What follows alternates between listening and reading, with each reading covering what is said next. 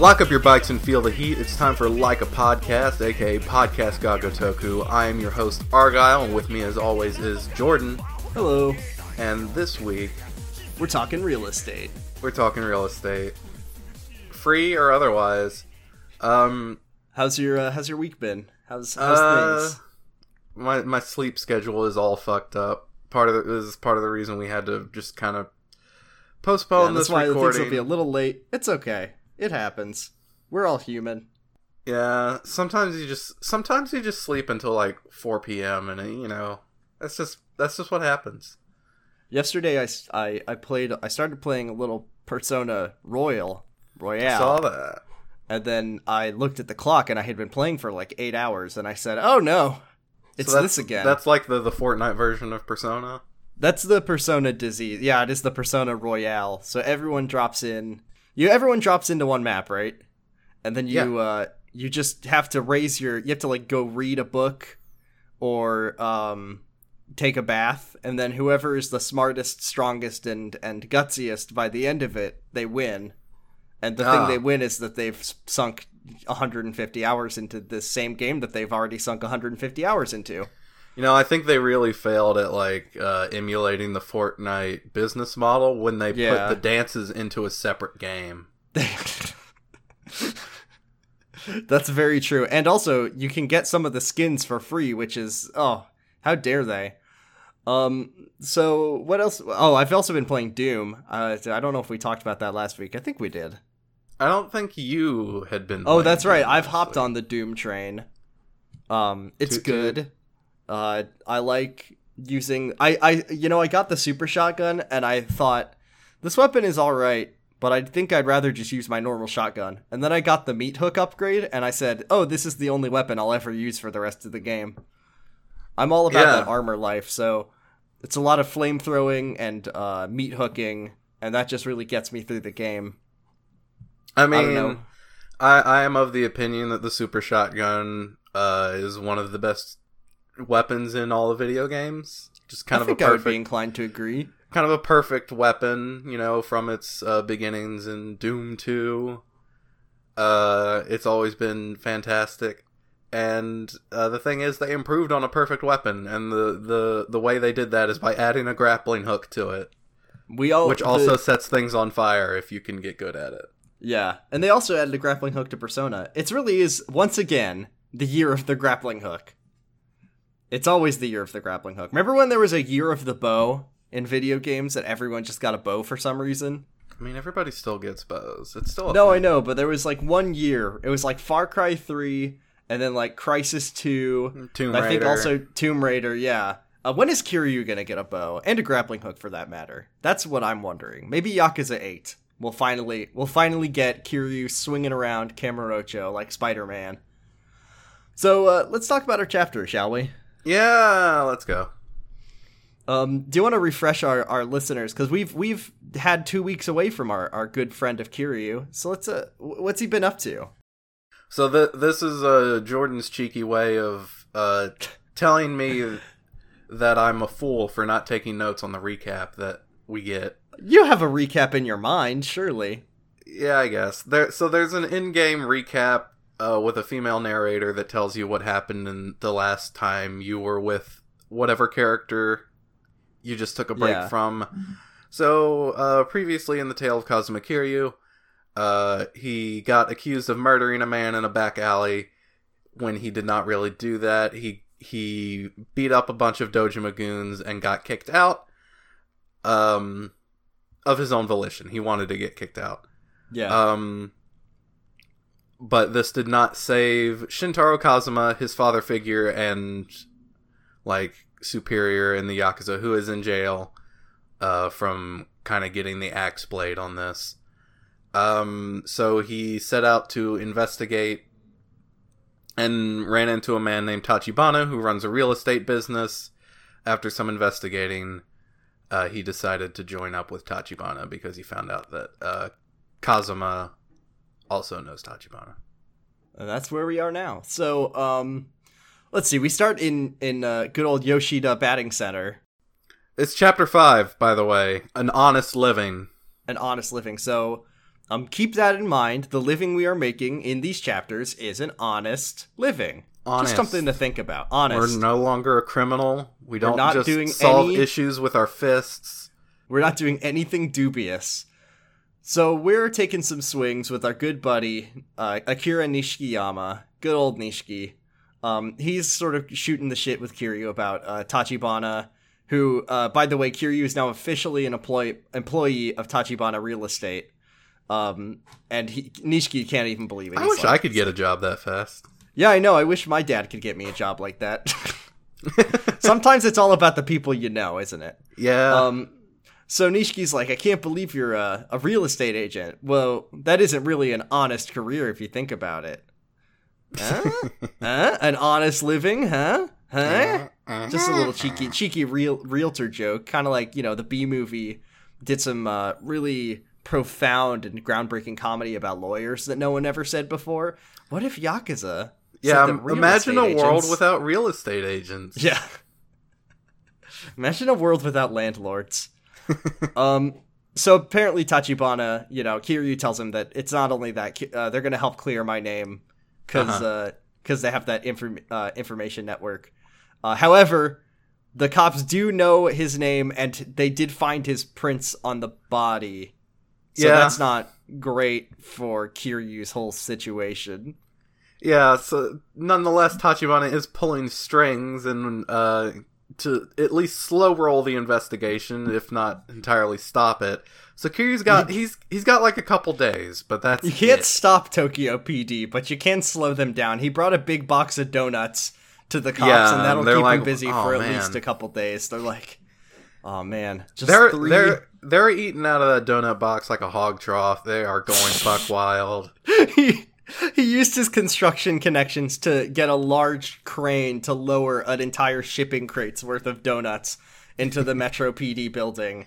And then that's it for their work. No crime is going to get solved in the next few days. We can't let these donuts go to waste, boys. We got to eat them all. Nishiki is genuinely impressed by that. He's like, wow, it's this Tachibana guy. He knows how to get his hands on some donuts, doesn't he? He must have a lot of money to buy that many donuts. He must have contacts in like some grocery supply company. If he can, he hit up every Dunkin' and Krispy Kreme in Tokyo to get these donuts. So he hit up NY Donut. Yeah, he hit up NY Donut on Theater Square. So it's time for real estate, but because as long as they're working to find the owner of the empty lot, the big important empty lot, Kiryu's just gonna pass the time by grinding the punching the clock, cranking all night in the real estate factory. But first he needs to learn the ropes of the real estate, and he's gonna go meet our good friend Oda. Remember Oda? He's still alive. His brain has not fallen out from his large cell phone yet, and he allegedly. And he's hanging out at Cafe Alps, and he's going to give us a little business tutorial. Who's going to sue us for saying that? About the cell phone? We're getting big cell phone has been breathing down my neck since I was like 14. They've been breathing down next? Oda's neck, too. They're going to make his brain fall out. Yeah. So first, before he can meet with Oda, he's been assigned a task to get some new duds. He needs some new clothes, and since he doesn't know shit, you look too much like a thug. Yeah, you look too much like a Yakuza kid. You need some legitimate businessman clothes, and not like the joke kind. Yeah. And because Kiryu doesn't know shit about buying clothes, that's why he called up Nishiki. Yeah, so Nishiki knows a place in Nakamichi Alley where they a lot of new hosts go to shop, so they're gonna go there. Kiryu, I heard of this awesome shop. It's called Old Navy on Nakamichi Alley. Great deals. Yeah, they call it The Gap. It's called Ross, and you can dress for less there, Kiryu. I hear Bernie Sanders shops there. I love Nishiki says that the place is called Men's Suits. Yeah, it's just Men's Suits. I think it's really funny because that is both a terrible place for a business to be called and also an extremely difficult place to say in English when it isn't so hard to say. It's kind of like the demon's souls of men's fashion. Yeah, men's suits. Men's suits. So if I learned one thing about fashion and real estate, it's that it's good when you show up on your first day dressed like a host. So that's good, and we're gonna go there. Yeah. To get Kiryu's outfit change. Yeah, well, I mean, to be fair, Kiryu was like, well, I don't have a lot of time, and I want to do it here in Kamurocho. So Nishiki's like, well, fuck. That leaves us basically only I got a note from Sega, and they said that they're not making another map. They're not making a map for the clothing store. And La Marche is too expensive. So we go to Men's Suits, and Kiryu and Nishiki are kind of perusing the racks. He points out, he's like, "This." You get a sequence where you get to customize Kiryu. You get to customize your very own business suit. It's kind of like Red Dead Redemption 2. You can choose what kind of belt buckle. You can tuck your pants into your shoes. You can cut Kiryu's hair. I like Nishiki's like, this is the bargain rack, and I have a coupon. This is what you can afford. And then Kiryu's like, hey, what about this this gray one with the red shirt? This one looks and so mean. Says, no, that's fucking disgusting, dude. That's never fucking wear that despicable. In your life. Never wear that shitty suit. I hate it. Yeah, basically, we don't get to see any of the suits that Kiryu's looking at, but we do get to see the one that he picked out. Well, Nishiki picked that one out. Sorry, Nishiki picked out, but Kiryu loves it. Nishiki picks one out, and Kiryu tries it on, and we get to see it. It's a double-breasted white pinstripe suit with peak lapels and an orange shirt with gold chain print. It's so you, Kiryu. I think it's the biggest... I think it's Sega's trick. Because we know what Kiryu's outfit is that he wears for the rest of the series, right? And I feel like this is great for the seasoned veterans where they're like, time to pick out Kiryu's new suit. And then they're like, how's this one? And then this is what he's wearing for the rest of the game. That's just a grade A prank. Yeah, so he walks out and he looks like a fucking dipshit. And Nishiki finds a dipshit we have to funny. Look at for the a dipshit we have to look at for the rest of the game. Yeah. You can't escape the suit unless you play on New Game Plus, and then you can escape the suit. But I will not escape the suit. I don't think you can. I tried changing my outfit this episode and I couldn't. Oh, fuck. Maybe you have to wait till you get the hideout. I got the hideout. Hideout. The real estate office. Right, well, that's where you usually do it. But oh my god, you're right. We're stuck in the suit. This is like a Goosebumps novel. It's called like R.L. Stein, The Bad Suit. It's a good suit. It's a perfect suit. It's so good. I'm so glad that we get to humiliate Kiryu like this for an entire game. Even though Nishiki's the one who picked it out, he's just like, damn, dude, you look like a total asshat right now. Yeah, you still don't look like a businessman at all. What a dork. You still look like a Yakuza. You still look, like a fucking criminal. That's in the face. That's in the bone structure. He's a Yakuza down to his DNA. Kiryu can't do that. They did phrenology on him, and he has the Yakuza gene, and he can't. He can't do anything about that. The time-honored real science of phrenology will tell you if you are a Japanese Yakuza or not. There's the virgin real estate businessman versus the Chad Yakuza. And you can see it in the skull. So, Kiryu's pissed off because Nishiki picked out a suit and now is making fun of Kiryu. But Kiryu loves his new suit. He thinks it's so fresh, and he loves how dumb it makes him look. And it really accentuates his body when you do the disco dancing minigame, which I would like to talk about later. Yeah, we'll talk about that later. So Oda says, like... Kiryu says, if Oda has a problem with it, well, he's the one who told me to pick out this new suit. By the way, thanks for buying it for me, Nishiki. I was always planning on you paying it forward. Yeah. That's after Nishiki's like, all right, well, to celebrate my boy getting a new job, I'm going to pay for the suit. And Kiryu's like, yeah, and then dude, Kiryu's like, yeah, you were always going to pay for the suit. Yeah. What a bitch. Damn, Kiryu. So, Nishiki warns Kiryu, tells him that Kuze's, like, on the warpath. He's after his last encounter. Wait. Are you saying Kuze is mad at us for some reason? Yeah, why? I don't know why. He only lost a finger and a lot of standing within the Dojima family last time we met up with him. So, we go to Cafe Alps on Nakamichi Street. Oda's there. He's pissed off that Kiryu is late and dressed like a real clown. And Kiryu's just like, well, okay, well, you're one to talk. What are you wearing, Oda? with your dumbass cell phone and your big silly suit. Kiryu asks if there's anyone better qualified to train him. That he's like, can I get a better one? Does Tachibana have like a real not you person to teach me how to do real estate? Yeah, they don't like each other. Yeah, they don't get along. And Oda says like, I'm a tough love kind of teacher. Here, put on these nerd glasses. Put on these nerd glasses so you look like a real businessman. If you put on these nerd glasses, it might push the look from Yakuza to real estate just that little bit more. I think the saddest thing about Yakuza 0 is that you don't get to wear the nerd glasses for the entire game. Yeah, you don't you get it for like, just this chapter.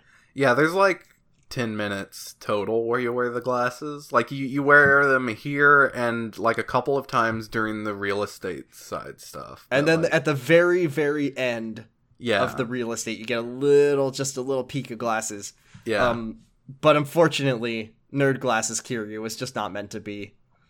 So this is where we get like real estate quiz 101. He just kind of first Oda explains to us that we're meeting with a regular client. He's rich, he's old, he's stupid, and he's run afoul of a horrible squatting problem. Oh no, this is so sad. So Oda tells us about squatters and how they're bad and how squatters' rights are bad. They're a stain on society. They're an injustice to landlords. You know, he says it's so sad if you mistreat those squatters, the police will. They'll be on the squatter side. If you try to beat up a squatter, then the police will arrest us. Police will get mad at you. This is so sad. This is so sad. Like if you agree. Like and share if you think that landlords deserve more rights. So, yeah. People will give 5,000 likes to a picture of a sexy woman. What about this picture of a landlord? Of a sexy landlord. A sexy landlord. Let's see Yamanoi shirtless. Hell yeah. So, he says that the squatters will take over the property, and then they'll extort sizable relocation fees. But yeah, you can't even beat them up. That's so sad. So he says that it's their job to get the squatter out of the property before the new owner needs to spruce up and flip the building. Mm-hmm. So, and the owner wants to resolve this problem with as little money as humanly possible. So that's great. And also, guess what, Kiryu? You now have your own business cards. Yay! All right. So here's the question I have for you. Who's the less ethical character in the story? Is it Kiryu for helping kick out squatters and work with landlords, or is it Majima who's about to murder a blind woman? So far we're not doing so great vis-a-vis our two main characters, are we? Fuck. I guess Majima. I guess murder is worse. Murder of a disabled person. Kiryu, you're not winning any points right now, bud. Yeah, that's not good for Kiryu. It's not good for his brand, is it? But you know what is good for his brand are these slick business cards. Hell yeah. And they come with their own little business card case. If someone handed me a business card with my name on it and told me to do landlord crimes, it'd be hard to say no. I would say no, but I would think about it for 1 second more. Be like, wow, a card, a piece of paper with my name on it. It's like I'm a real person. So, this is where we get business quiz. Would you like to walk us through this? I fuck this up every time. I can never get it right. I've played this game. I've played this part at least 3 times. Yeah. And I've still always get it wrong. So the first question he asks is, what table do you want to sit at? Yeah, so there's 3. There's one near the front, one near the back, and there's one that's got like a bloopy arcade screen on it. One in the back. Yeah. One in the back. Yeah. So the one you're supposed to pick is the one in the back. The one near the back, not the one in the back. The one near the back. If you pick the one in the back, only has 2 chairs, and it's also got like Space Invaders on it. Well, that's not a problem. Yeah, you're right. Yamanoi-san would love to play some arcade games while we kick back and talk about his squatting problem. So you pick the one near the back, I think, because you don't want it to be too close to the door, and I think it's like more private or something like that. Yeah, and then Oda asks you which seat to take. And I always accidentally pick the one. You can pick the one closest to the door or the one farthest from the door. And I always pick the one farthest from the door because I think it's like, oh, well, then he doesn't have to walk around the table. Yeah, that's what I think, too. I'm like, okay, exactly. So I'm sitting further from the door, so I'm facing him when he walks in, and then he can just sit down right there. But it's like, see him Oda's like, no, you fucking idiot. How dare you offer him how dare you sit at the head of the table? You're the worst business. The head of the table is the chair furthest from the door, and the foot is at the one closest to the door, so we need to sit at the foot because we are the servants or whatever. We're the servants. If you knew that, leave a comment below. And then there's one more easy question, which is the waiter comes over and he says, what do you want to order? You can order coffee, you can order beer, or you can order nothing at all. I don't think Cafe Alps even serves beer normally. I think this is a trick. This is Oda's trick. He told the waiter to ask us if we wanted a beer. Yeah. I will say the first time I played this game, I thought it was really funny to choose the worst answer, so I definitely did sit at the arcade table and order a beer. But you're supposed to order nothing because you're supposed to wait. You're supposed to wait for the guest to show up. Yeah, most of the time I order coffee, but I remembered this time to order nothing. Yeah, because if you're already showing up and you've already ordered, that's inconsiderate. So if you pick enough right answers, Oda says, "Wow, you must have learned something in the Yakuza because of all your etiquette." So, or if you just pick one right answer. Oh, does he even? Okay, cool. Yeah, he's like, I only got the last one right, and he's like, wow, they must have drilled that into you after years in the Yakuza. You're sitting at the head of the arcade table, but you're not slamming a beer, and therefore they must have taught you something great in the Yakuza. So Yamanoi-san arrives, and then you get the greatest QuickTime events in history, which is you have to press triangle to whip out your business card. Yeah. And it's a quick one too. Yeah, you do it. It's during a cutscene. Like, this is unprecedented. This never happens in a Yakuza game. Yeah, it's just really testing how much you care about business. Yeah. So this never happened before or since in any Yakuza game. You have to press triangle to present your business card. So you do it, and he gives it to him upside down because Kiryu's an idiot. He's a fool, but they're you can get like a frame perfect input, and he'll still do it upside down. There's this is like he has what it takes, but he's not there yet. He's got a lot to learn. So let's talk about the squatting problem. Our poor landlord and his squatting problem. I'm crying. His name is Yamanoi. Yeah. So the problem is there's some guy named Tsuji who's been squatting in Yamanoi's building, but he actually hasn't asked for a price to move yet. Yamanoi wants to solve this for 5 million yen or less, which, like, Oda and Kiryu are like, whoa, that's absurd, maybe dude. Tsuji just wants a place to live. Yeah, maybe he just wants a place to live. Yeah, 5 million yen, which, I mean, Kiryu and Oda are like, whoa, that's absurd, dude. You really want to pay that much? Yamanoi's just like, I just want to do this as quietly as possible, especially since the Tsuji guy, he has the Yakuza, like, backing him. Uh-oh. Or he says he does. And Oda's like, okay, Oda's like, hey, this is the perfect situation for our boy Kiryu. He is a Yakuza expert. Sometimes he even dresses up like Yakuza and goes out and beats up people for fun. He's a Yakuza otaku, you might call him. Just absolutely destroyed by Oda in the middle of Cafe Alps. Just slaughtered. Have you ever been put on blast so hard in your life in front of a client at your landlord job? He pretends to be a Yakuza so much he got a cease and desist from the Tojo clan. Like, just telling him to stop. They didn't even get violent with him. They're just like, hey, stop this. You'll see this guy in the streets hitting people with bikes, but don't worry, he's not a Yakuza. He's like a dragon. So, Oda says that Tachibana himself has declined any payment in exchange for the kindness that Yamanoi has shown the company. So he's, not only is he doing dirty deeds, but he's doing it dirt cheap. Damn. So, basically we have to go to Tenkaichi Street, and deal with this problem. Oda says, we leave Yamanoi for now, and Oda tells Kiryu that he's going to handle the negotiation, but first you need to go and get a confectionery gift box for our friend Tsuji. Yeah, that's we're playing as Kiryu again, so we gotta go back to the convenience stores. Yeah, that's the right convenience store. In case you're playing, it's the one by Maharaja and it's the batting M-Store. Cages. It's M-Store. It's M-Store. Is it any M-Store? I guess it there's only matter. One M-Store. Oh yeah, it's M-Store by Maharaja. You can know it's Maharaja's store. Yeah, and you get the confectionery. Of course, I did first go to Don Quixote and then Papo and then M. You always go to Don Quixote because you're always like, well, Don Quixote has everything, and they never. And really, the lesson to learn from these games is that Don Quixote doesn't have anything. You can buy an umbrella there. You can buy an umbrella and you can buy expensive cologne, but you can't buy a confectionery gift box or potato shochu or I guess you can buy the champagne at Don Quixote. Yeah. So we're now at the Sugita building. That's the building that Yamanoi just bought. Mm-hmm. Oda knocks on the door. He does his business etiquette 101, which is when the squatter opens the door, he just slams the door open and walks inside with a box of chocolates. Yeah. And then he says, wow. Well, while Tsuji's hands are occupied with the box of chocolates, he slams the door open.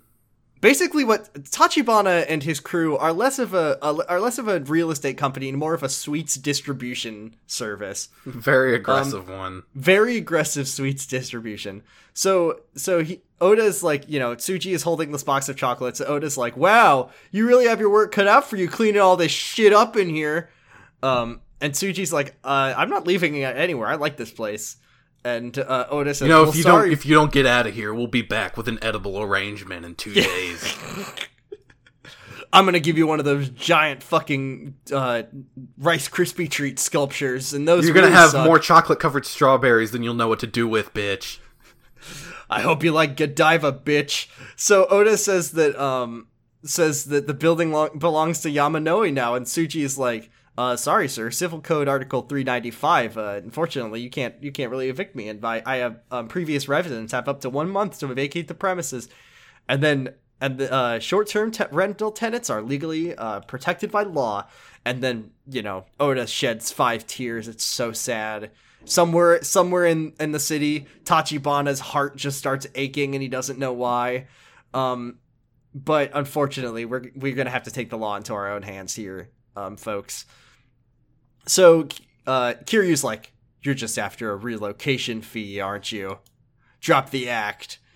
And then Tsuji says he wants to speak to the owner. This is so sad. This is so sad. Oda's like, yeah, you're not going to speak with the owner, but pass along the message to your Yakuza handlers that Tachibana's handling this case. Uh-oh. They dropped his name. They said his name. Yeah. So outside, they are. He's like, that went about as well as I could have done. And Kiryu says, well, it seems like you left your business etiquette back at the coffee shop. And then Oda says, it's not him that we're negotiating with. It's these guys. And then on cue, 5 Yakuza show up at the door. They want to hear. They're basically here because. They were, in fact, working with Tsuji. They're like, hey, we hear you got some trouble with a squatter. You know, we'll if you give us some money, we'll take care of that problem for you. For only a low price of 7 million yen, we'll get rid of this guy, which Oda does not like. He's like, yeah, we're not going to negotiate with you, and also Kiryu, this is where you come in. I think you can help out here. The police protect the rights of the squatters, but they do not protect the rights of the Yakuza, so feel free to go apeshit on their faces, Kiryu. Kiryu takes off his glasses first. Yeah, that's the end of Nerd Glasses, Kiryu. What a sad story. So, yeah, Kiryu beats the shit out of them. And then we find out that he asks them what family they're with, Kiryu does, and we find out they're with the Taihei Association of the Tojo clan. That's our old buddy Awano's family. Remember Awano? Yeah. So we've just beat up some of Awano's boys. Yeah. And they say we'll come back later with Awano because that's not great for Kiryu's brand, is it? Mm. Kiryu's going to have to be making a lot of apology videos before the end of this game if he wants to not get his head chopped off by Better get yourself a dog, Kiryu. Yeah. I've done a lot of growing online, and I'm just so sorry to all my subscribers that I've offended if I've offended or hurt you and the Tojo clan, if I've beaten up anyone that you know or work with or ruined lucrative business deals, I just need to say that I'm sorry. Mm. So Oda says, like, oh, things are messier now than they were before, but things were always a problem since we've been going after the empty lot anyway. And that's when Tsuji comes out. He sees all the Yakuza dead on the floor of Kamurocho and says he'll leave by the end of the night. No charge. Damn. Seems like we've lost this battle. Epic. And everyone clapped. Yeah, everyone claps for the landlords. So Oda then sends Kiryu on a task of his own to go tell Yamanoi the good news. And then once he's done, he wants Kiryu to meet him at a bar called Serena. Oh my god! Do you think it means anything? No. Anyways, they're going to go to Serena for a drink. It's just this little like hole in the wall that it's an executive lounge. It's some spot. So he tells you to go meet Yamanoi at Mock Bowl because he's a big bowler. I thought you were gonna say he's a big boy. He's a big boy. He's a big baller. Whatever you. He's a tremendous lad. He is a. No, he actually is. No, he's actually quite a small elderly man. Yeah. So on your way there, you see two guys, a toady and a man of wealth, talking about Yamanoi. Actually, by chance, and they're like, "Wow, boss, you really gave Yamanoi the what for? It'll be no time before you drive him out of business." And the man of wealth, whose name we learn is the Leisure King. I like his name, you know, that's what his mom called him. Yeah, that's his name. The Leisure King. His name is Leisure King. Yeah. He's like, yeah, hey, don't worry about it. Yeah, it'll be like, you know, I'm sure he'll get the message after a few bruised ribs, but, you know... If he don't, then there won't be a next time, if you get what I'm saying. Hey, and then he says, once Yamanoi's gone, that whole patch of city will give me huge bragging rights with the 3 billionaires. The 5 billionaires. You know, I don't know why I said 3. The 5 billionaires. And then on his way past Kiryu, he bumps into him, and he's like, you're lucky I already hit my quota for beatdowns. As they say, I'm feeling generous today, so I'm not gonna beat the shit out of you. Hey, later. You've done yourself a favor, Leisure King. He also says, it's like they say, the hungry fight, the wealthy forgive. And Kiryu stares hate rays into his brain, and then Leisure King says, never stand in my way ever again, or I'll kill you. And then leaves. We find Yamanoi on the ground outside of the bowling alley. And we take him back to the Sugita building, and he thanks Kiryu's help for the dealing with that pesky swatter. And Kiryu asks if he's okay, and he's doing all right. He's got an old body, but he also has a lot of money, so he's probably invested in himself plenty over the years. Mm-hmm.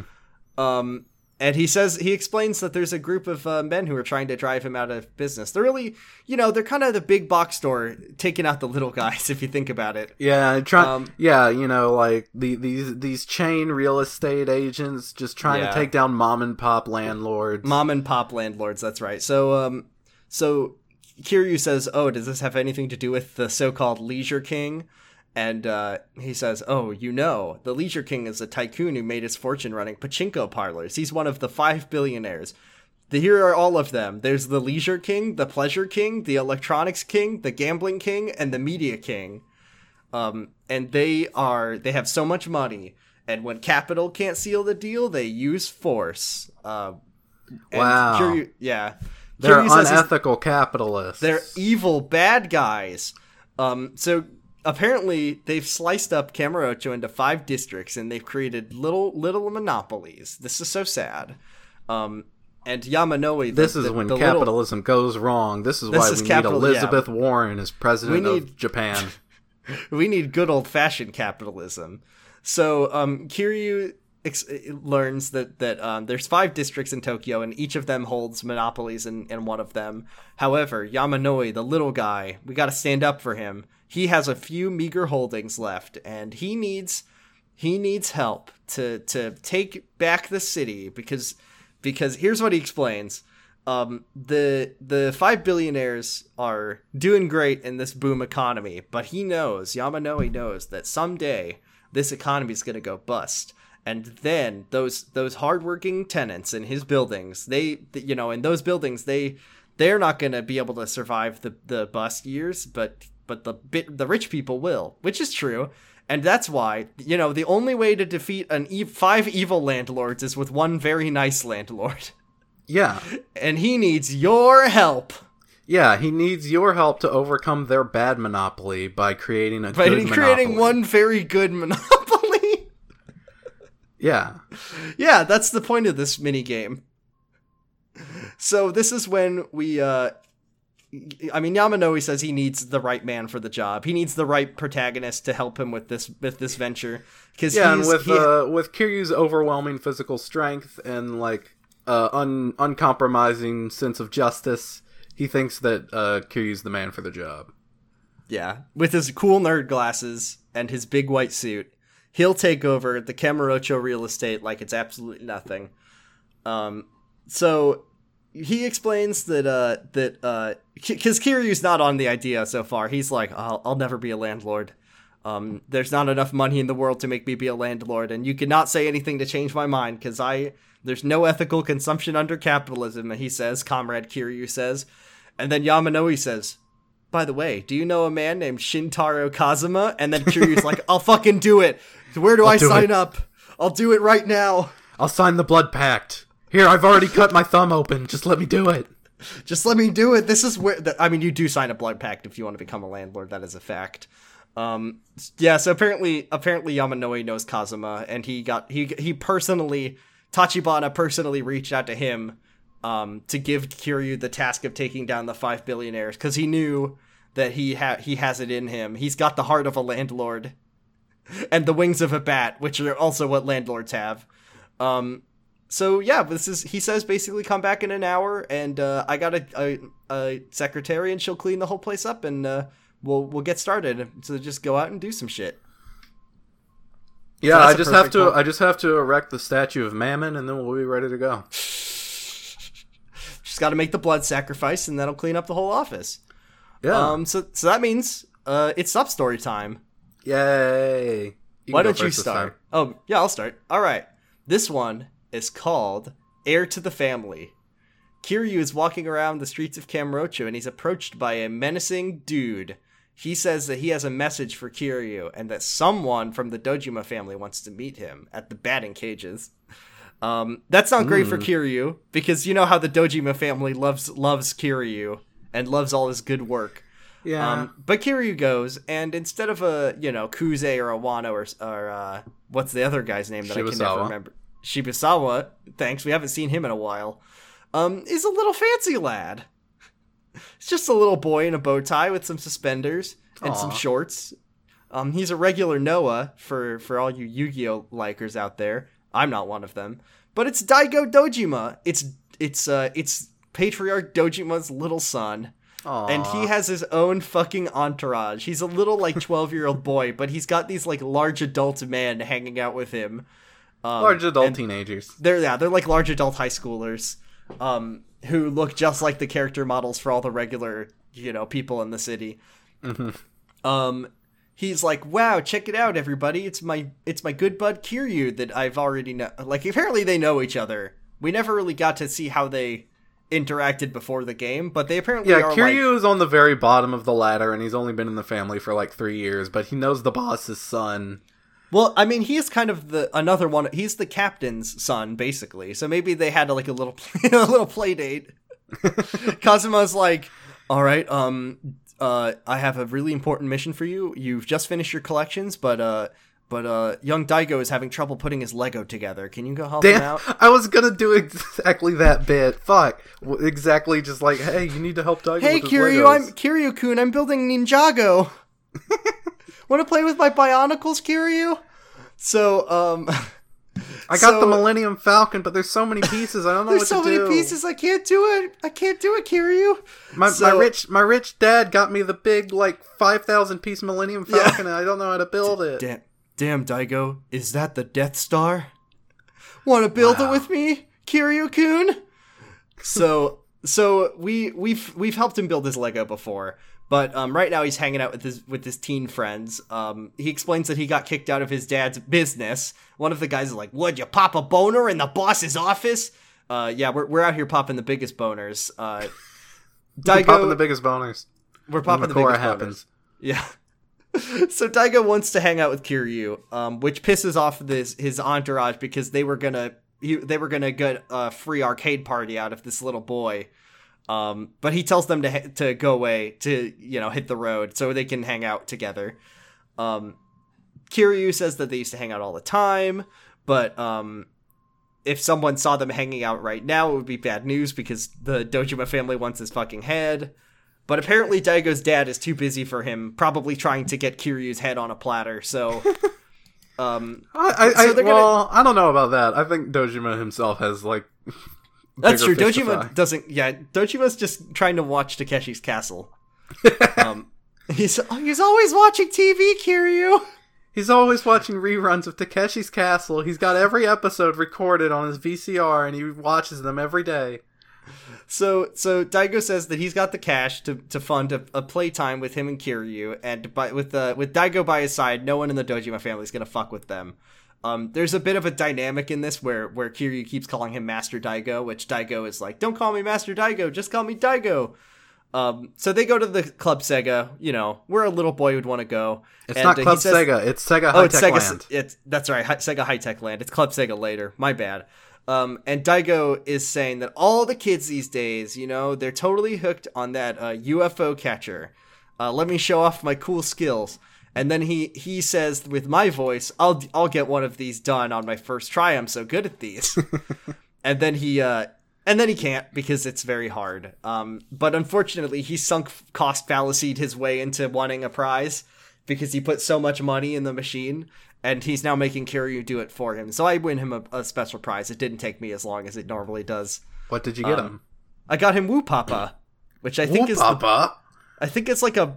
I don't remember which one Woo Papa is. You can get Woo Papa, you can get Woo Mama, you can get... I don't know what Woo Papa is. I think it's the bird. I think it's one of the birds. Bunchon is the bird. Oh, you're right. What is fucking Woo Papa? It's like a little monster, I think. I'm looking it up. Woo Papa. I just like to say it's a little like axolotl with a hat, basically. Oh, I love Woo Papa. Yeah. So Daigo is like pissed that Kiryu got it so quickly, and then he was like, "Well, you loosened it for me. Can we call it a day now? I have things to do." And then Daigo says, "No, I want to go somewhere kids can't go by themselves." Oh, have you ever heard of Asia?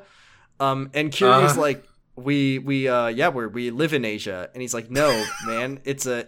Yeah, I know, fucking Kiryu, right? Great job. It's a bikini bar, or we could go to a telephone club, or I heard there's a place in town where you could watch cat fights. What? Excuse me, Daigo?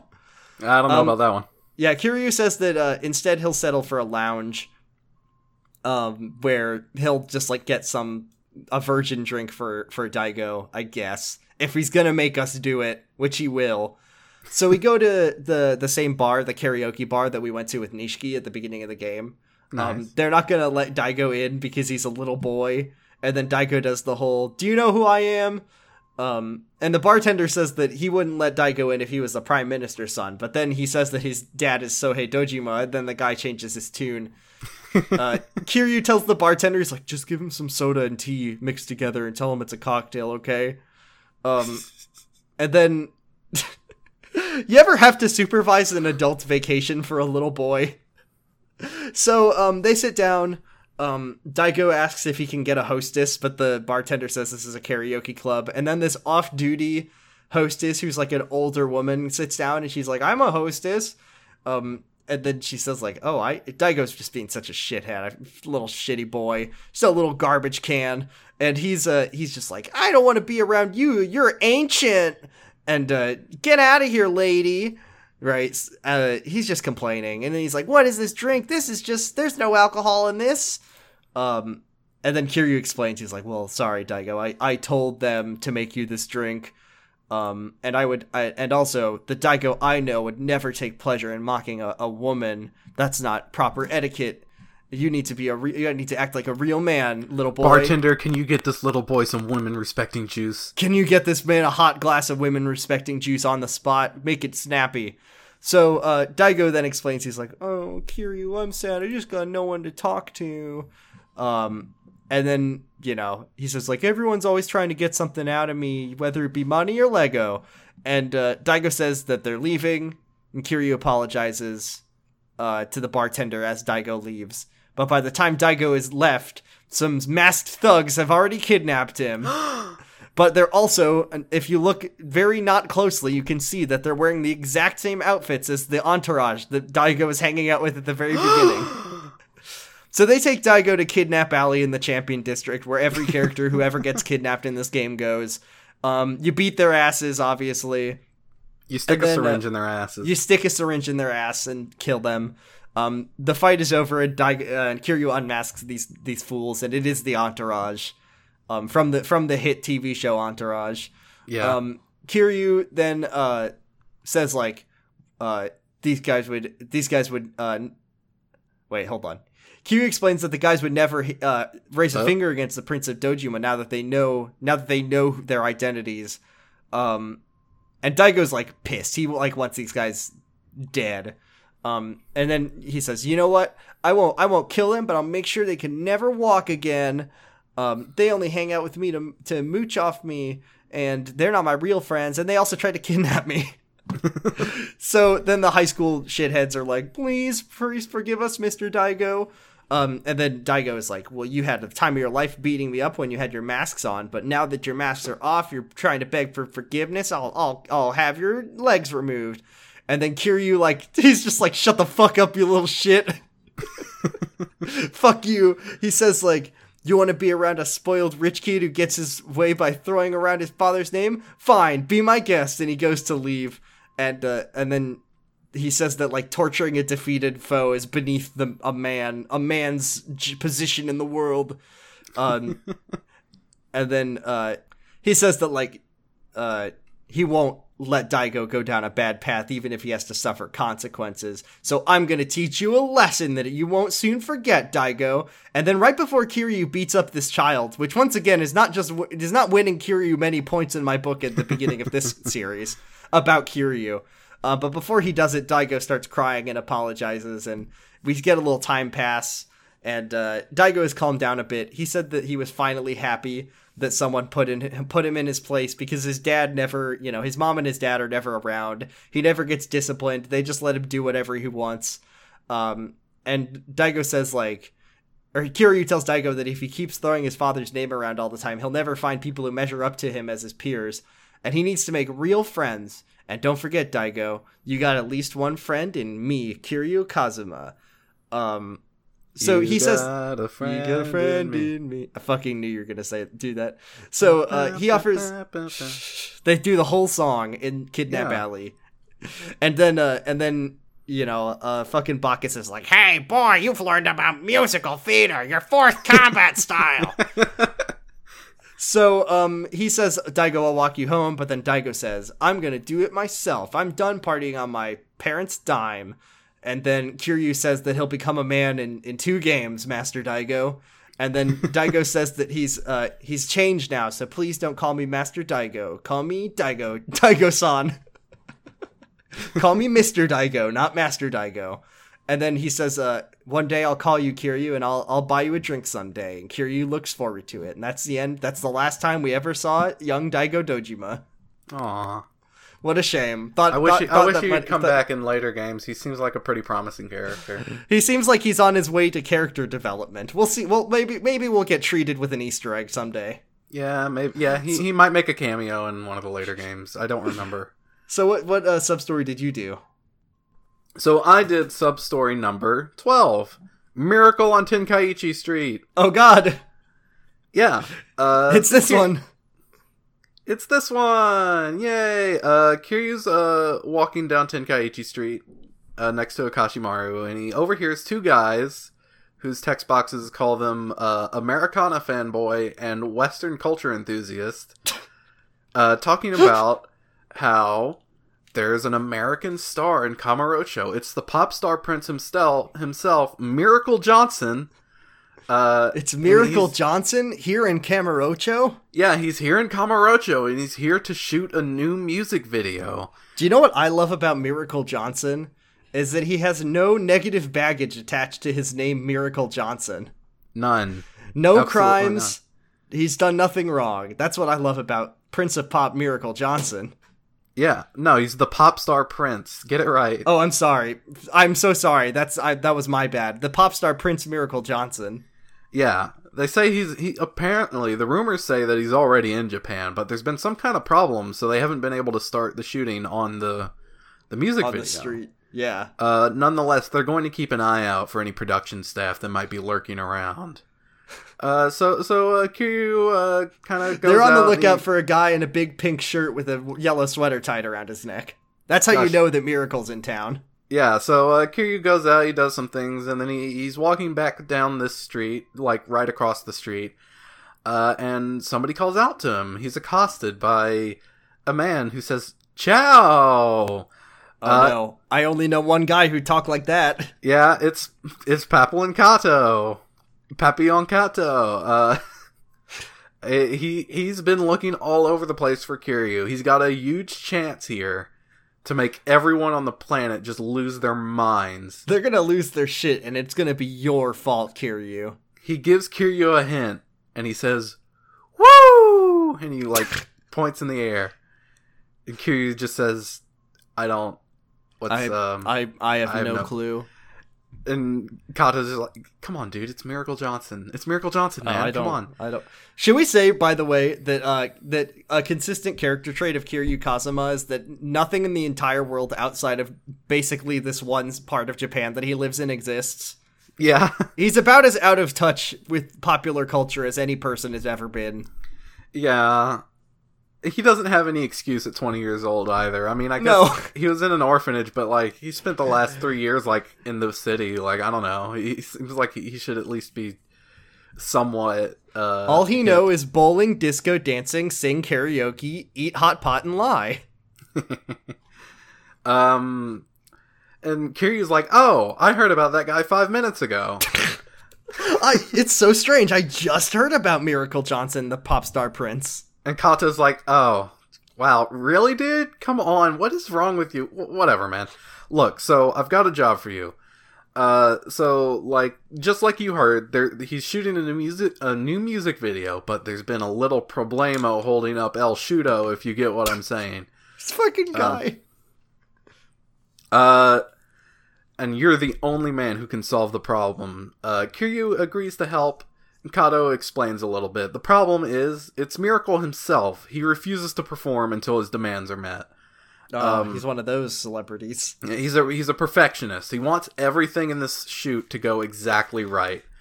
So the thing is, the video involves Miracle Johnson dancing through a horde of attacking zombies.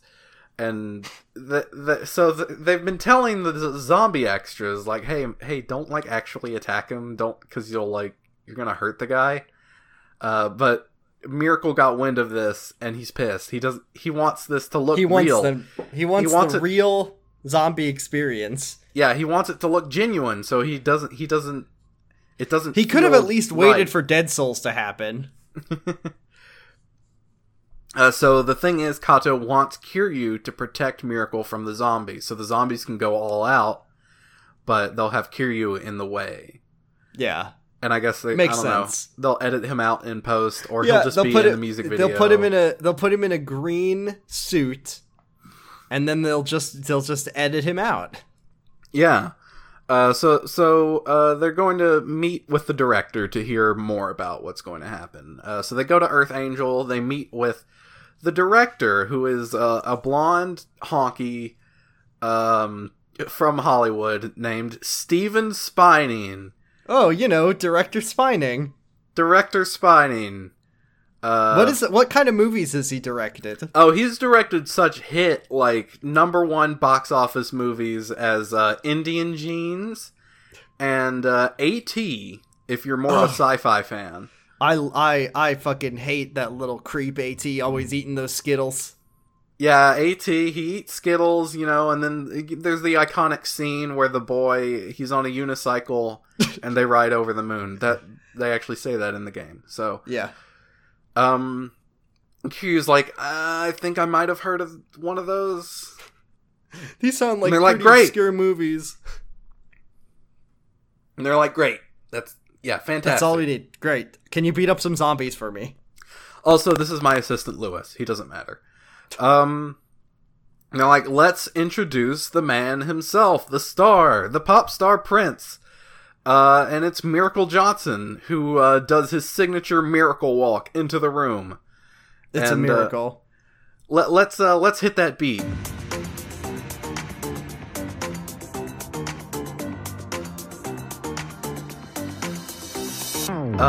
He hits dance moves. He's spinning. He's striking poses. He's wearing a red leather jacket, black pants, and a white fedora, and some really ostentatious sunglasses. Yeah.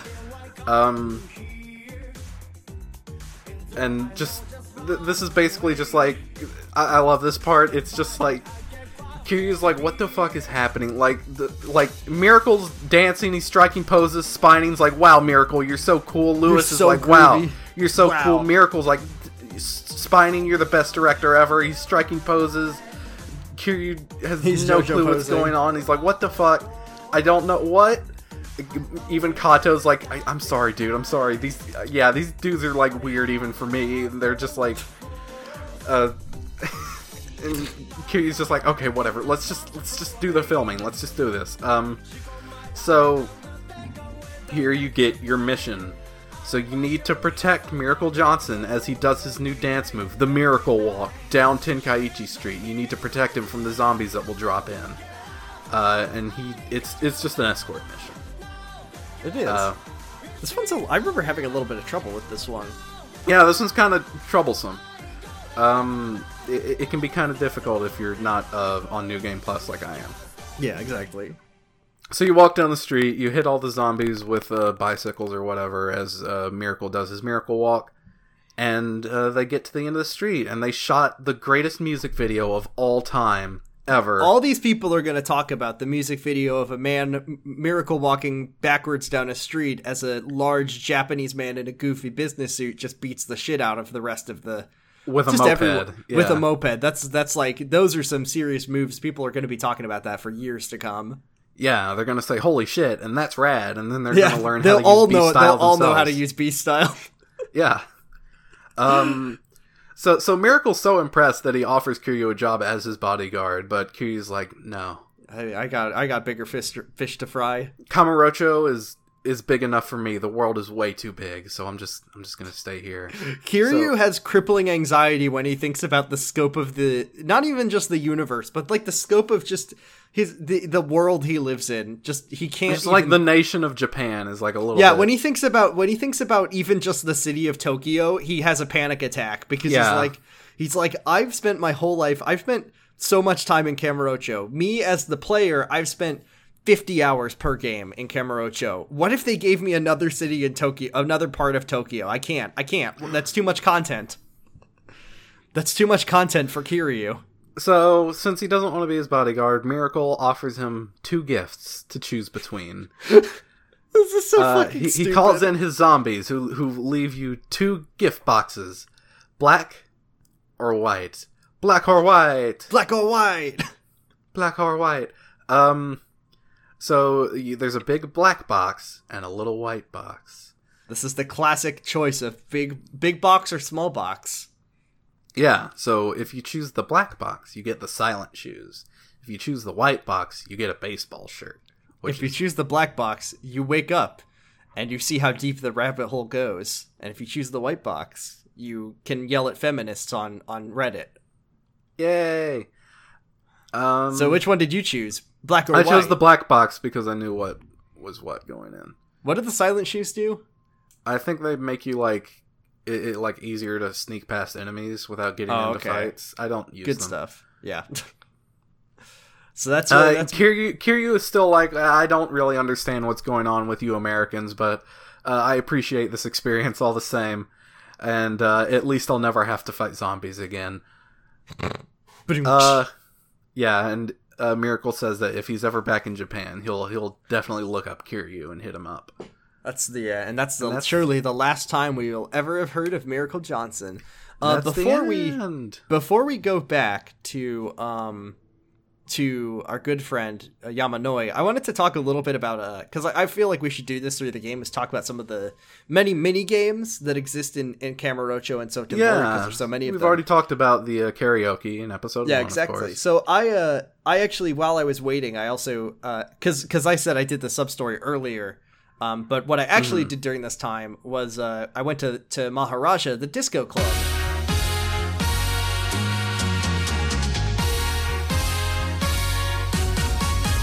Hell yeah. And if you ever wanted to see Kiryu doing the biggest asshole dance moves you've ever seen in your life, he's doing the monkey, he's doing the shopping cart, he's doing the sprinkler, he's doing the Macarena.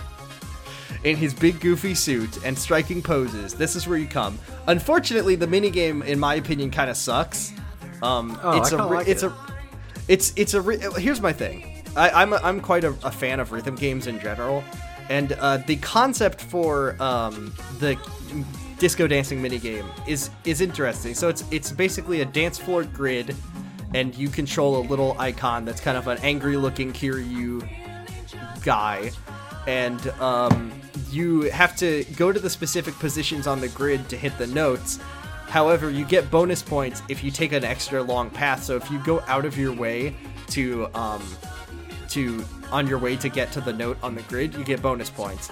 The problem I have with the minigame is a couple problems. I think that the D-pad and the analog stick are not precise mechanisms to control a character on a grid like this. It just doesn't feel precise enough. And I really like the DualShock 4 D-pad, and I actually like. I do think it's good. I never feel like I can get across that grid as fast as I want to. I feel like this would work better if you had like a full-on joystick or something. And I also feel like the actual like rhythm indicators themselves are just like not.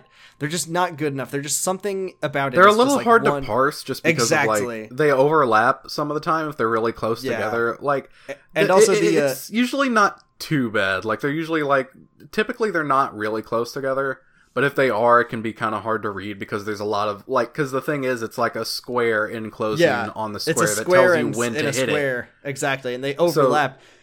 And also, if they're close together, you'll have multiple of these squares overlapping and shrinking, and you have to read like the sign that's underneath. And if you're colorblind, that's an extra layer.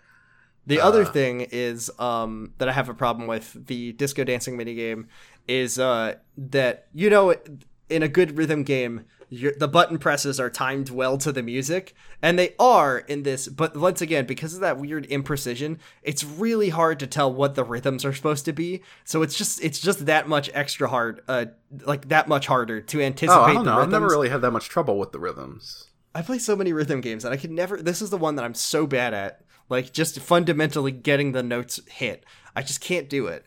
But that's my problem. On the plus side, you do get to see Kiryu's asshole dance moves. You get to see him do breakdancing and flip and do stunts. And when you get the like bonus gauge charged up, you get to just unleash a special dance move.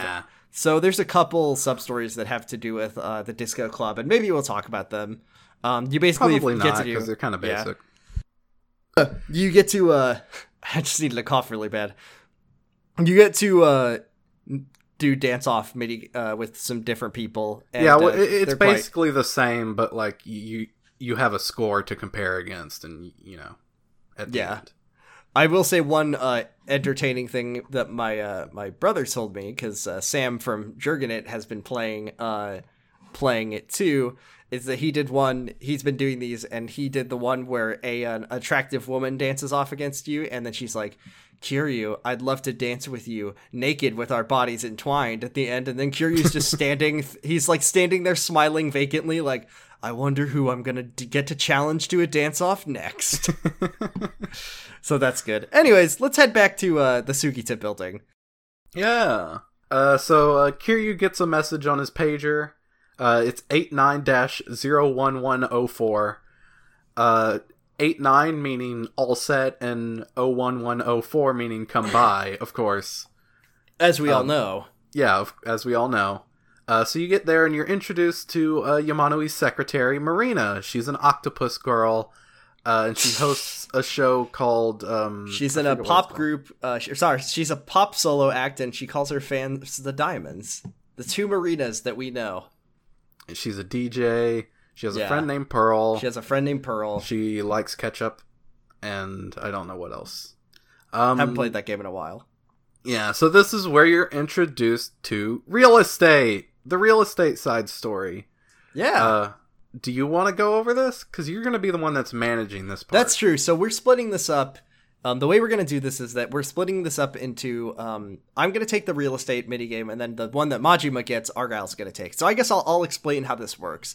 So the real estate is when you go... So first of all, the office is completely cleaned up and now looks like a real business office. It looks great, et cetera, et cetera. There's like a little model of the city in the center. I want one of those. I know, me too. And then you talk to Yamanoi, and this is like the worst tutorial I've ever seen, and it's the worst kind of tutorial where he says, here's how you do it. And then it says like real estate tutorial, page 1 of 9. Yeah, I mean, this is basically every Yakuza, like, minigame and side game. It just gives you 9 pages to read of how to do this. But it's so simple. So if you haven't played this and you want to know how to do this, here's how it works.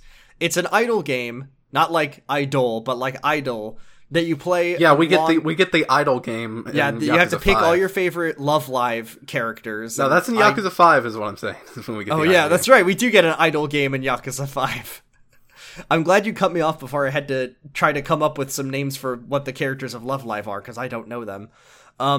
So the way this works is that you go out, you buy your properties, which Yamanoi gives you a little cash. He gives you like 15 million, just a little cash, a little bit of his capital, to go out. You buy a spot. Kiryu pulls out his briefcase and says, I'll make an offer in cash. And it's very dramatic and delightful. And that building now belongs to you, and it increases your profits as you collect. You go to the office to start a collection, which basically says like you're activating your profit collecting, and by the end of the collection time, you can now get all the money that you made from your collection. You can upgrade your buildings. You can, which makes them make more money. So there's like E through S rank for your buildings. And then there's also each district, like they said, there are 5 districts, has a manager and a security, officer, I guess. Those are people that you meet throughout the game. They are often rewards for finishing your sub-stories. For example, we'll meet later. We didn't get him just yet, but we'll meet later. Remember Masochistic Man, who loved getting his dick stomped on? He'll show up, and he'll be your manager at your real estate place. And there's a couple more ones that I'd be very thrilled to share when we get there a little later. Yeah, you can get managers, security guys, and advisors, who are how you upgrade the properties. Exactly. So security guys keep the 5 billionaires from taking your properties. If your security is low, your district will become at risk. You'll have to do a little fight. It's quite easy. There's also something called money battles, which as far as I can tell happen randomly, which is where the 5 billionaires, one of them will go up against your property, and you just have to spend enough money to get them to back off. You just mash X, basically. You just mash X to spend money. High recommendations for this is to go to the shrine in Kamurocho, talk to Ukinoje or Ukinojo or whatever his name is called. Bob and Utsunomiya. Yeah, Utsunomiya. You don't need to talk to him, actually. You just go to the shrine. Oh, yeah, you just go to the shrine and spend the points you get for completion. Say hi to Bob, though. Say hi to Bob. He gives you some extra stuff. He gets lonely. Spend some extra points to get the business mastery perks that let you do your collection faster. Basically, you're just going to use the money you spend managing your properties to buy more properties. And then once you do, you'll get to go on against one of the 5 billionaires and move on to the next district. I will be covering this in the coming weeks. Yes. The last thing I wanted to say about real estate was something which I've just forgotten. Oh, yeah. It's that's up until this point, old Bacchus told us how to invest in ourselves. And these upgrades are very hard to come by, because the only real good money-making measures you have at this point are fighting Mr. Shakedown a bunch. But once you unlock real estate, you get a consistent supply of income that gets more and more, make more and more money as you move through the districts. And this is your best way to fund your upgrades. if you're not good at fighting Mr. Shakedown, at least. If you are good at fighting Mr. Shakedown, he's actually still the best way to get money. He still is the best way to make money, but this is the best consistent way to make money, for sure, without risking losing it all. So this is the best way to upgrade Kiryu. Well, the thing is, if you lose it all, you stand to get even more when you actually beat him. So that's real estate. We buy a place and we're on our way. So we'll all keep you updated as we play through Kiryu's story on how that goes. Fortunately, with New Game Plus, the buildings actually stay upgraded. Do they really? Hell yeah! Yeah, my life is so much easier. Like the first two buildings, the ones that they make you get. Like are S ranked already? Yeah, they're full S rank. Fuck already. Yes, that's this. I mean, I like idle games, especially the fact that you spend so much downtime in Yakuza 0 just running around, doing stuff, and it's nice to just always have that Sugita building to come back to and just collect your money and not have to worry about it. There's no active input that you need to make to do this stuff, so it's good stuff. So that's it. Let's talk. You can. And then you also you talk to Marina. She says. She wants to call you Mr. President, even though you're not the president. Yamanoi is. And she says this is her first job as a secretary. Kiryu asks what she did before that, and she says, that's a big, juicy secret, heart emoji. And then Kiryu says, I see a lot of headaches in my future, but I'm going all in. All right, Argyle, tell us what happens at Serena. Yeah, so after you're done with dealing with real estate, you go to Serena to meet with Oda. You show up, and there's the mama behind the bar. She's very pretty, and Kiryu's like, how tall? Just so you know, girls. That's not Argyle just being weird. That's what they call a female bar owner in Japan is called the mama of the bar. Yeah, and Kiryu's being very awkward. He doesn't know how to talk to pretty ladies. And then Nishiki's like, hey, dude, chill out. Nishiki's here. Yeah, Nishiki's here. He loves Oda, the spot. Oda isn't here, but Nishiki is. Serena is actually his new favorite spot in town, for this now at least. Akira Nishikiyama's I Love This Bar and Grill. Yeah, for now at least. This is his favorite place. It probably won't be, in like a few years' time. Yeah. And then Reina's like, oh, you must be Kiryu. Nishiki tells me about you all the time. It's very sweet. Yeah. And Nishiki's like, oh, hey, they hang out for a little bit, just waiting for Oda. And Nishiki's like, hey, you should give Yumi a part-time job here. And, Yumi Sawamura. Yeah. They're like, Kiryu, Kiryu, you sound like Yumi's dad saying you don't want her to get a job as a hostess here. But we're all on our way up. We're all rising stars. We're gonna do great things in this world. They just, they have fun. Yeah, they're just having a little they decide, banter. Yeah, it's a fun moment if you know what happens later in the series. Later in the story. In the next game. So while they wait, they decide to do some karaoke, but this time, Nishiki gets to sing. Hell yeah! Yeah, so we get Judgment Shinpon, Brother Nishiki edition. Which means that Kiryu is singing the backup. Yeah, you get to do backup for him. It's really good. Can we use that as like our outro music? Yes, this week we'll put in I'll put in the Nishiki version. So that, you have a great time. Nishiki gets to sing lead on Judgment Shinpon for once in his life. And after he's done, Oda still isn't here. Where the fuck is Oda? I'm telling you, if anything, he like picked up his phone or he was like sat down in a chair and his phone just like fell on his head and killed him. Yeah, it fell and made, like, a coconut bonking sound, like bonk. From a cartoon. In fact, I think someone said, like, did Oda have an accident? Is he all right? Is he stuck in the children's park bathroom without any toilet paper? Because that always happens in this game. So, we go into a cutscene, and Oda finally arrives at the door. About time. He is beat to shit. Oh, no. And collapses as soon as he's at the door. Oh, God. And right behind him are the goons that you beat up earlier, with Awano bringing up the rear. Oh, no! I thought this would happen, and it turns out it did. They told me something bad would happen, and it did. I can't believe that when I fucked with Awano's Yakuza, he showed up and he wasn't happy about it.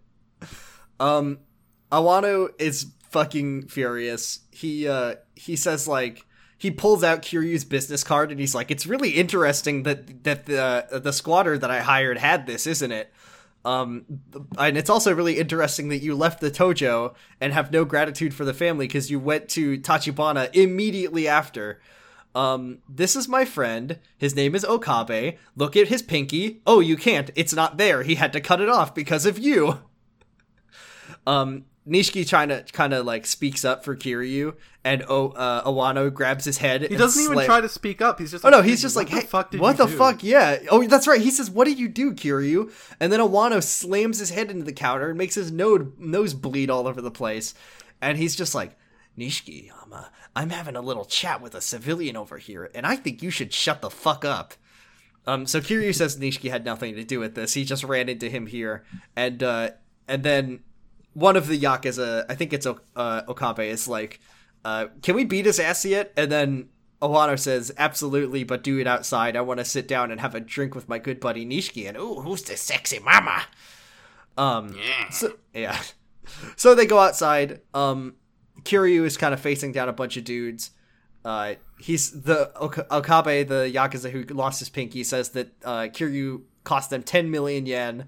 And he's like, what the fuck are you doing standing up and looking at me? Get on your hands and knees. Beg for forgiveness, Kiryu. And then, Kiryu's like, are you having a laugh, mate? You think I'm going to get down on my hands and knees and apologize to you? Absolutely not. You taking my friends piss. You're taking the piss. He gives Okabe a kiss and then hits him with a big chair. No, he's like, my friends are up there in that building. They're bleeding because of you guys.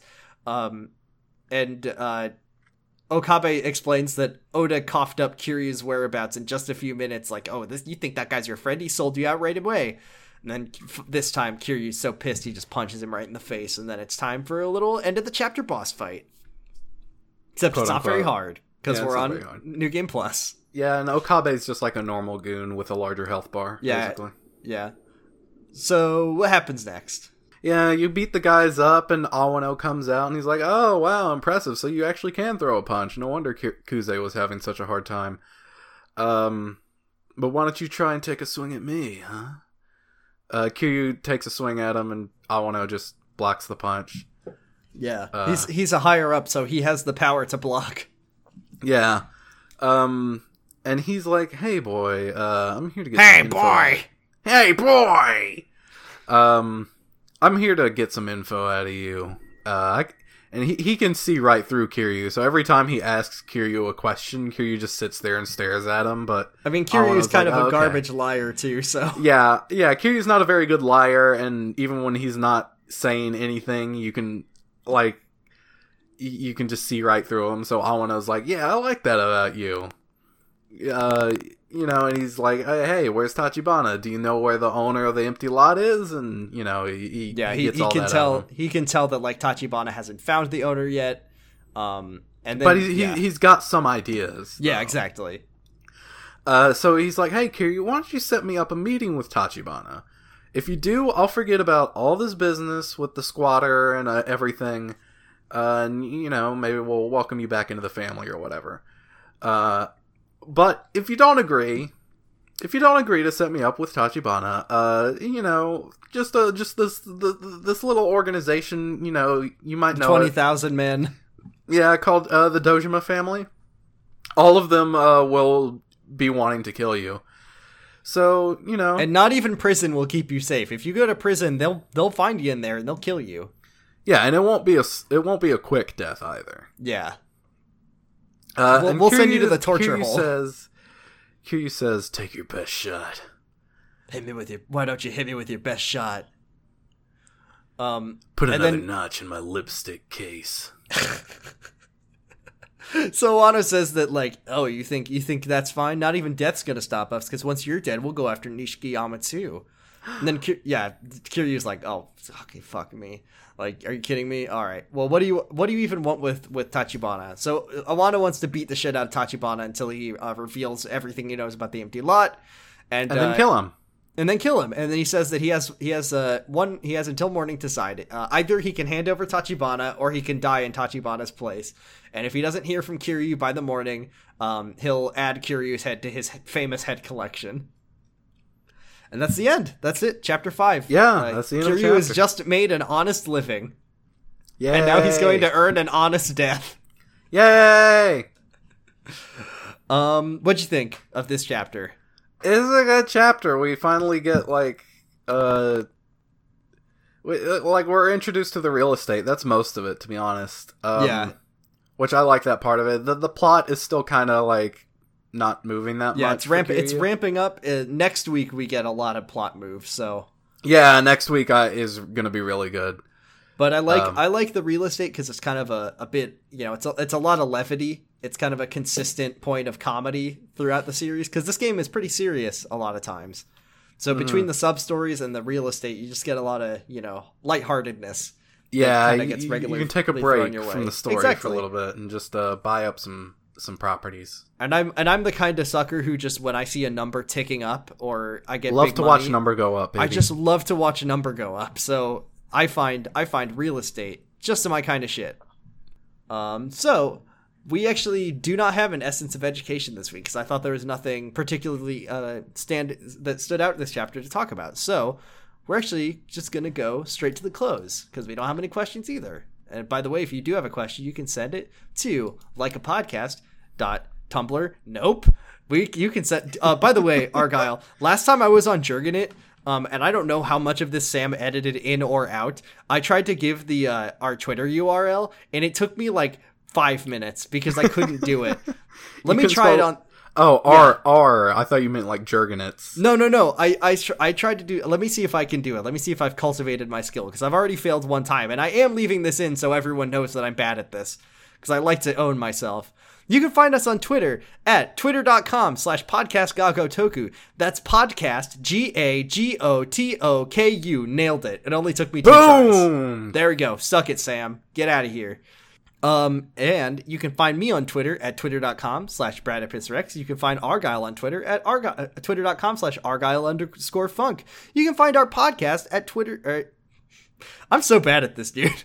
You can find our podcast at likeapodcast.libsyn.com. You can tell your friends about us. If you know any Yakuza heads in your family or circle of friends, you can give this to your mom or your dad and tell them that it's about a TV show and they'll probably listen to it. And do you got anything else to add? Listen to my other podcast. It's called Pot of Greed. It's about Yu-Gi-Oh! We just finished up season 4. I was not on that episode. Did you already finish blasting your way through season 4? Yeah, dog. Legends only. Yeah. Who won? I don't know. I don't think we've tallied it up yet, and we're gonna give out bonus stars like Mario Party. We finished up season 4. It was a lot of fun. You can find them on Twitter at Pot of Greedcast. Cool. And then you can, as I said earlier, I'm on Jurgenit with my brother. We do Secret Life of the American Teenager. We're done with that, but we're reading season 6 Secret Life of the American Teenager fan fiction, which is, it's kicking off. It's wild. It's crazy. We're on Wattpad. It's a Wattpad extravaganza. Oh, and you can find that podcast at secretlifepod.com or wherever you get your podcasts. So thank you very much for listening. And as always, Kiwami Music Streams. Bye.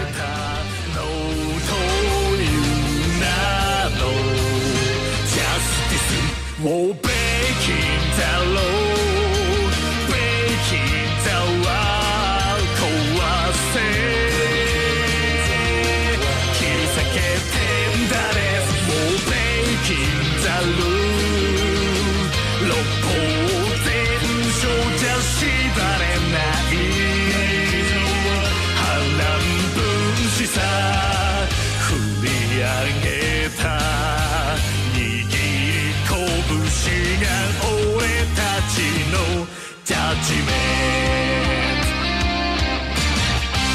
愛さえも知らない